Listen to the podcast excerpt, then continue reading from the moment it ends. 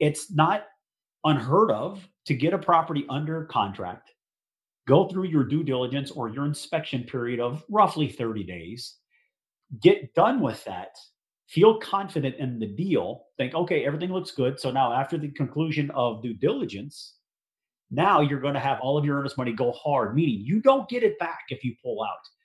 You know, for very few exceptions, but almost without exception, if you decide to pull the plug on the deal after you've passed that due diligence period, your money's gone. As an operator, I know other investors are romanticizing multifamily investing, and I'm looking to learn from other investors' mistakes. I know you are too, and you found the right place. Welcome to Myers Methods Presents Multifamily Missteps.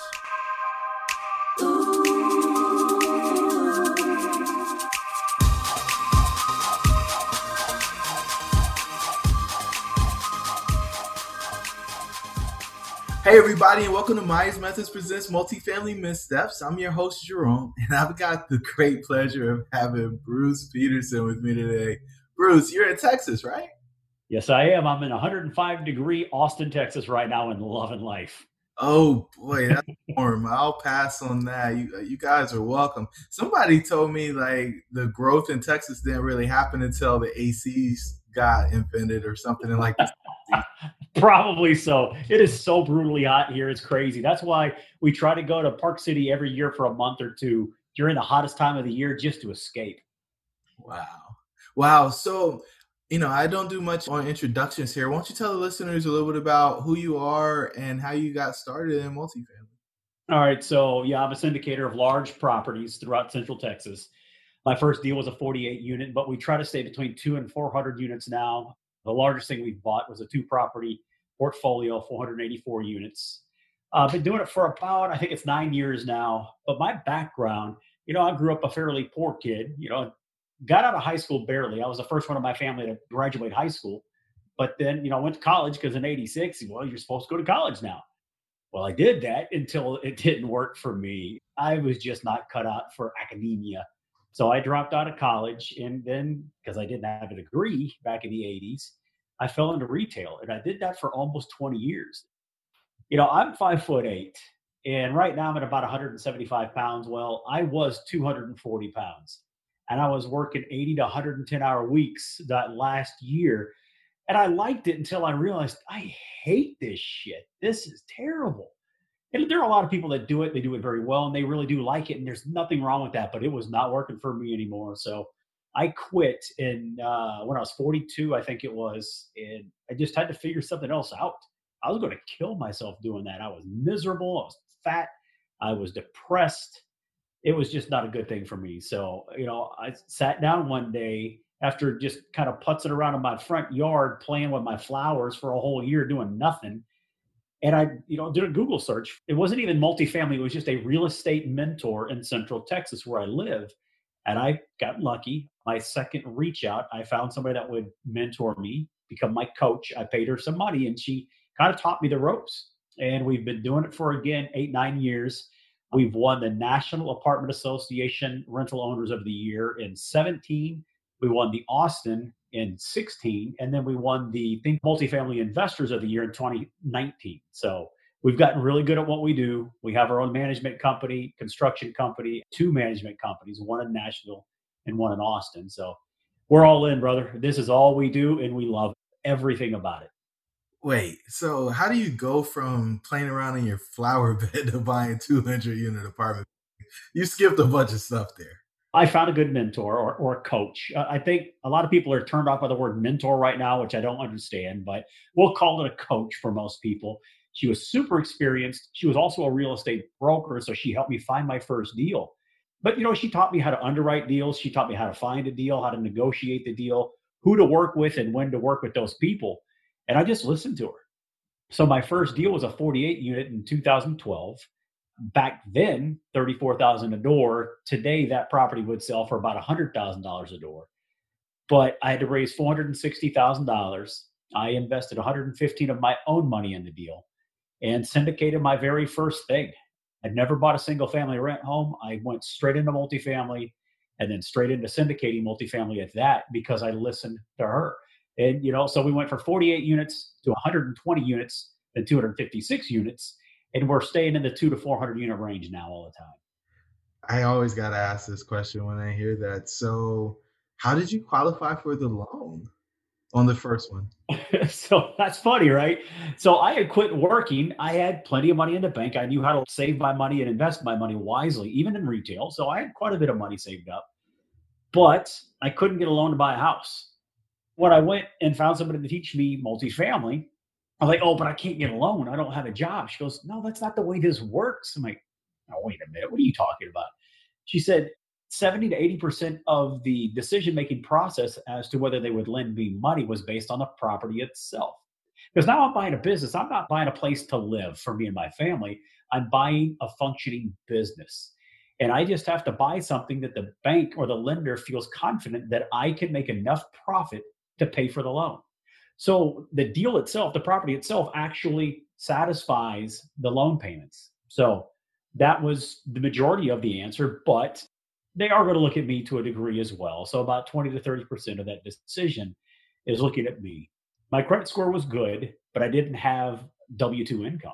So I found two people on my first deal that took a chance on me and were willing to sign their name on my loan. And we went out and got a, what was it, a $1.2 million loan to buy that first property. Now, did they have multifamily experience? Not at all. Nobody in the entire deal had ever done anything in multifamily at all. But they liked me because you know the bank wanted to interview me. It wasn't like it is now, where okay, no, no, we we trust you as the mortgage broker, and you know you vouch for Bruce. Bruce has done a lot of deals.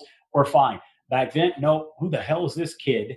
He's a retail guy. He doesn't have a job. Are you kidding me? So they really wanted to grill my ass, and they talked to me for a long time on the phone. But they finally got comfortable with me. They understood I was working with a very experienced mentor or coach. So that went a long way too. But I provided them with a kind of a bio structured around real estate because I had a lot of skills that I had learned in retail as far as leading people, managing deals, running a multi-million dollar P&L. So I was able to get them comfortable enough with me with the help of my mortgage broker. And yeah, they gave it to me with no experience at all. Wow. So two more questions on this and then we'll get into the good stuff. So, one, did your coach come in the deal with you? Nope, she did not. I don't know if she was investing in any deals back then. She does her own deals now. She, her and her husband just buy their own, you know, 20 to 50 to maybe 100 unit deals on their own. But, know, back then, I don't think she was doing much investing, but, or at least she didn't invest in my deal. I think she trusted me, but no, she didn't invest in my deal. That's amazing. Community bank or like agency debt? That was a community bank. And because I use a good mortgage broker with connections everywhere, they found a bank in Burr Ridge, Illinois, which is right outside of Chicago, that they only had the one branch. But somehow they knew these people. So they reached out and said, Hey, I've got this guy. He's a little different than what you're usually going to lend on, but we think he's the real deal and he, we think he can pull it off. So that's that's how I found that bank. Just one little bitty location in Burr Ridge, Illinois. That's crazy. So net worth and liquidity weren't really the big deal then back in 2012, I guess. Well, it was, but again, I had two people sign on the loan, so us together had enough net worth and liquidity to satisfy them. Okay, I'm tracking now because that's always a big deal. You've done a number of different deals. I think you help people in multifamily as well. I think everything goes perfect, just like that first deal that you did. And so you probably don't have any war stories to share with me, do? Oh, no, not a damn one. And that deal didn't go perfect either. You know, we made a 300% return for the passive investor on that first deal. But there was a lot of crap that happened on the way to that. You know, we had bed bugs. A dude walked into the office and was talking to my manager one day when I was there.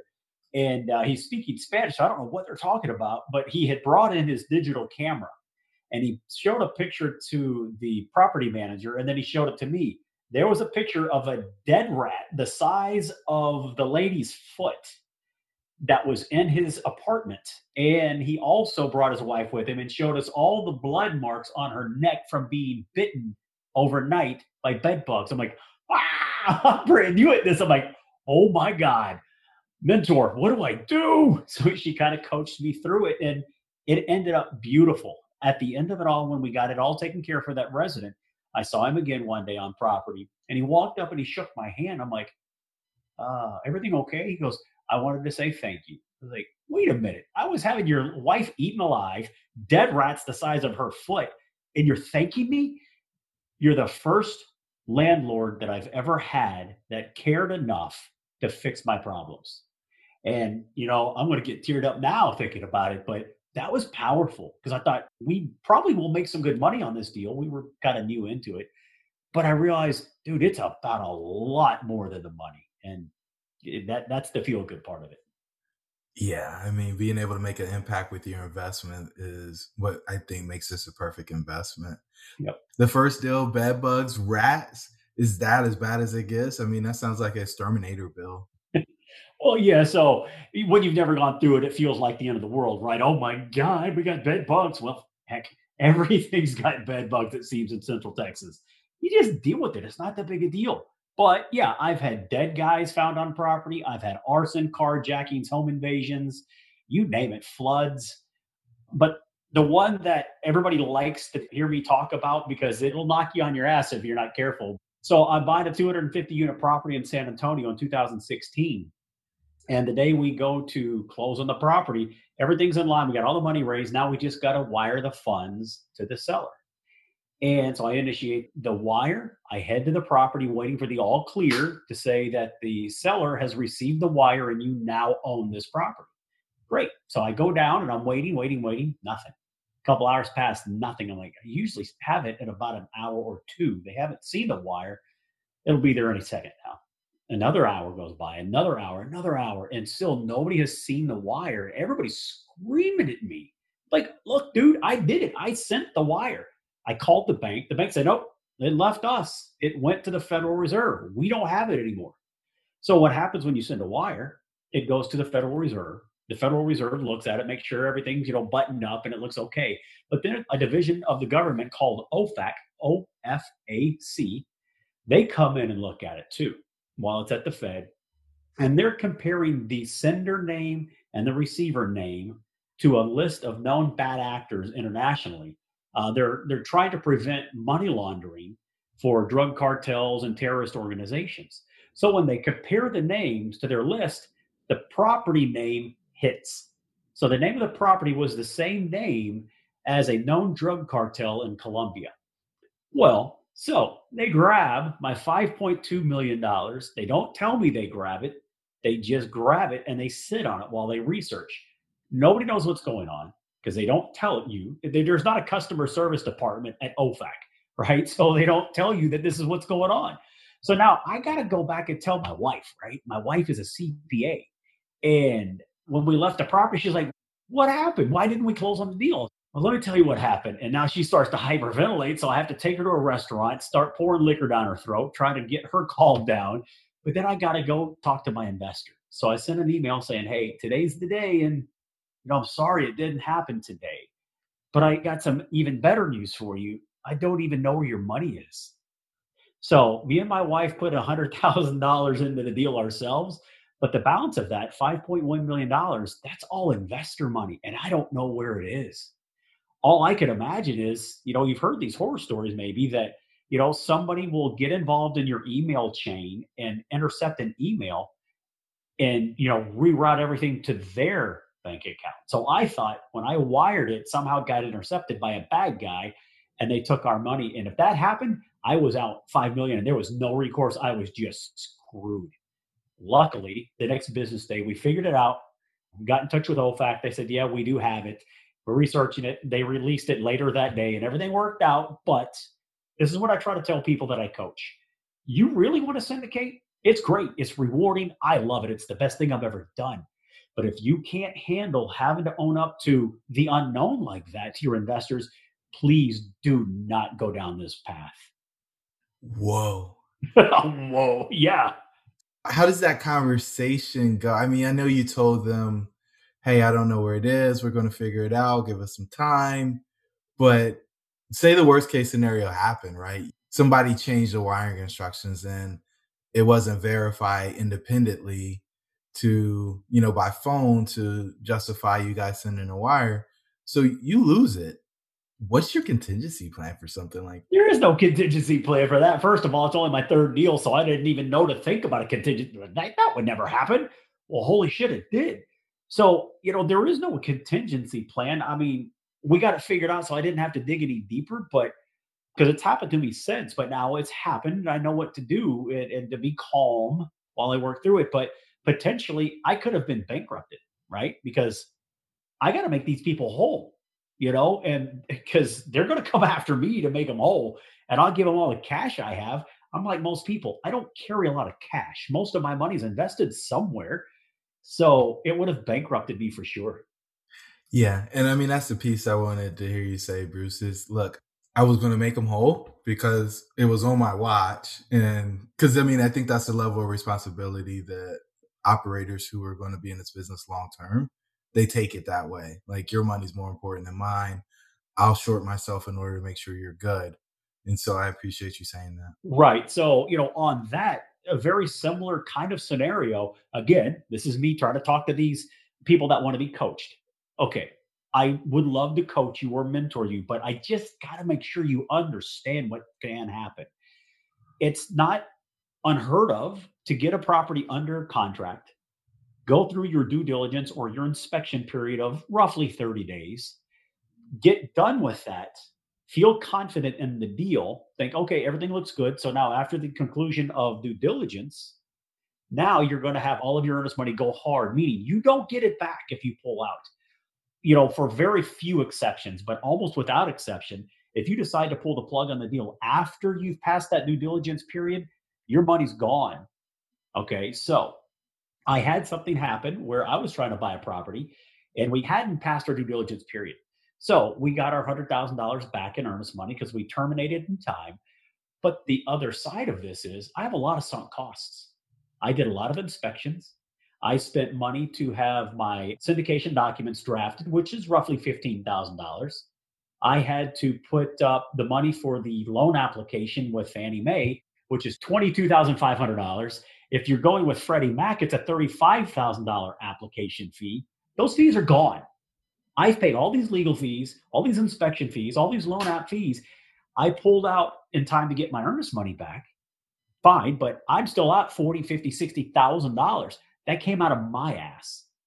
You could structure your deal in a way that it can't come out of the partnerships deal, but like you're kind of alluding to, no, that's me. That's my fault. I could have legally put it on the partnership, but I thought I want to do business with these guys again. And if I nail them for 50 grand without getting a property, how many of them are actually going to follow me into the next deal? So yeah, we lost money on that deal. It sucked, but it was better than buying a bad deal. So you know, we got out and ate that money and just moved on. It, it's a cost of doing business. Yeah, the pursuit cost, the risk capital, and the pursuit cost is challenging. And I know my deals, I've always just funded it that way. I don't feel beholden to anybody. If I I that I don't want to go forward because I mean you got to eat your own cooking a lot of times when you're you're making the model and so on and so on. Yeah, so people think syndication. Oh, I'm using other people's money to do all. Well, no, not really. What you should be doing is fronting all those costs, and then once you get closed, then you get reimbursed, right? But that's coming out of your pocket because legally you're probably not even allowed to touch the investor money until certain thresholds are hit in your cash raise. So probably you're not even allowed to touch that money. So you got to come out of pocket for all of it. That's crazy. Know, uh, I, I struggle when people say you can buy a deal with no money, no credit, no nothing. And I'm like, guys, that's not real, especially not a hundred plus unit deal. Like, you know, and I always, you know, give the caveat that look, okay, it can be real, guys, but I would say 2% of deals, maybe that happens. If you're getting into it thinking that's going to happen, this is not going to end well for you you know, I get people in all the different Facebook groups and all the different bulletin boards and all this thing. Hey, I want to get involved in real estate, but I have no money, I have no credit, I have no job. Who can help me? Like, no, go get a job, save your freaking money, and then come back at this later. I don't know what to tell you. I can't teach you how to do that. Yeah. And those people are just going to take their money and they're never going to do a deal, at least not anytime soon. And, you know, that none of your own money, that other stuff is usually a sophisticated strategy from somebody who's established a track record where they've been successful and now people trust them with their money to go do that thing. What's up, guys? It's your host, Jerome. I just want to let you know we launched Myers Methods in the fall of 2019 with the ambition to inspire a new breed of multifamily investor. If you are interested in getting into multifamily or scaling your current business, hop over to our website at myersmethods.com to grab your free four step guide on how to get the ball rolling in multifamily. Now, let's get back to the episode. Right, because there are legitimate reasons a syndicator might not put money into their own deals, a sponsor. We always put money into our own deals, but I know of a few close friends that they have done deals and put nothing in because we can get ourselves in a trap if we're not careful. Right. If we deploy too much capital, well, now we have no liquidity. If I have no liquidity, I can't get another loan. So at some point, some of my friends have said, nope, I'm not going to do anything in my next two or three deals I have a track record. You guys can trust me. I've performed, but I need to bulk up my personal reserves or my liquidity so I can go out and get additional loans in the future. So it, it's legit that sometimes they may not want to or may not be able to, but that's an individual investor decision that are you comfortable with that? If so, fine. If not, well, that's okay. You have your own parameters or criteria for an investment. And if it doesn't fit, move on. Yeah. And so you wrote a book recently, right? I did. What's it about? It is about how hard syndicating really is. People, you know, I was on a stage at a national real estate event and I shared the stage with three other gentlemen. And it was really funny because a good friend of mine is on stage with me and he wrote a book talking about how simple syndication is. And I wrote a book that said syndication is a bitch. So the moderator of the talk saw what was going on and he went, Oh, so he brought it up to the crowd. He said, This is going to be an interesting panel because, and he kind of showed the juxtaposition of our two approaches. And I said, Look, in theory, yes, it's super easy. Can you figure out a spreadsheet? Are you friendly? Okay, then yeah, it, it's easy in theory. But when you go out there and try to really do this and juggle all the balls that you have to to make this work, and then you find dead people and homeland security takes some of your money. And if you don't perform for a quarter you have to own up to that and tell your investors maybe there was no distribution. You have to be able to communicate to your investors why i'm sending nothing out during covid. You know they're not going to be happy to hear that but it's my job to tell them that you know look there's too much uncertainty in this market. We might go a quarter or two without distributions but this is why so I have to deal with that stuff and I have to communicate and I have to be transparent and I have to be out in front of things. And again, I firmly believe 60 to 70% of the people that come to me to be coached, they don't have the mental fortitude to do that. So that's why the book is there to explain how difficult this really and truly is and that it's not for everybody. You know, they hear on stage at these real estate expos put on by groups that are selling education. They're good groups, they're run by fantastic people, but they're trying to sell you something. So they're not going to tell you all those airy stories, all the warts and all the, the crazy crap that happens. They're not going to lie to you in any way. They're not going to mislead you or commit fraud on stage. But if they tell you the honest to God truth, you're going to get scared not give them your money. So it was my job and responsibility. I felt, yes, I you know, got on a pulpit thought it's my job to tell everybody that if you get swept up into the emotion in that crowd, you may give somebody twenty to forty thousand dollars of your hard-earned money that after you really see how hard it is, I should never have done this. This is a lot harder than they made it sound. So I wanted to tell the truth in a fun, happy, funny way with some cuss words mixed in every once in a while because I cuss. Um, but I wanted to tell people the truth. Bruce, I, I, appreciate your honesty and transparency and the mission that you're on. I, I, think it's my mission too to tell people the truth, and that's why we have multifamily missteps. And so to close this out, what words of wisdom do you have for the listeners? And are you doing something for our listeners with the book? Well, words of wisdom, we'll start there because you started there. You know, just understand who you are please don't go chasing dollar signs because you hear stories about people that are syndicating and they're making this much or they're living this lifestyle. It is not going to end well for you if you're only chasing dollars. Do it because you like it. Be real with yourself. We will lie to ourselves very often because we want to believe we're something we're not, because we don't want to admit failure or shortcomings in ourselves. We all have them. if you can't be transparent and out front when things go wrong, don't do this. So the biggest thing for me is just be self-aware and, and don't put yourself in a bad situation. But then back to the book.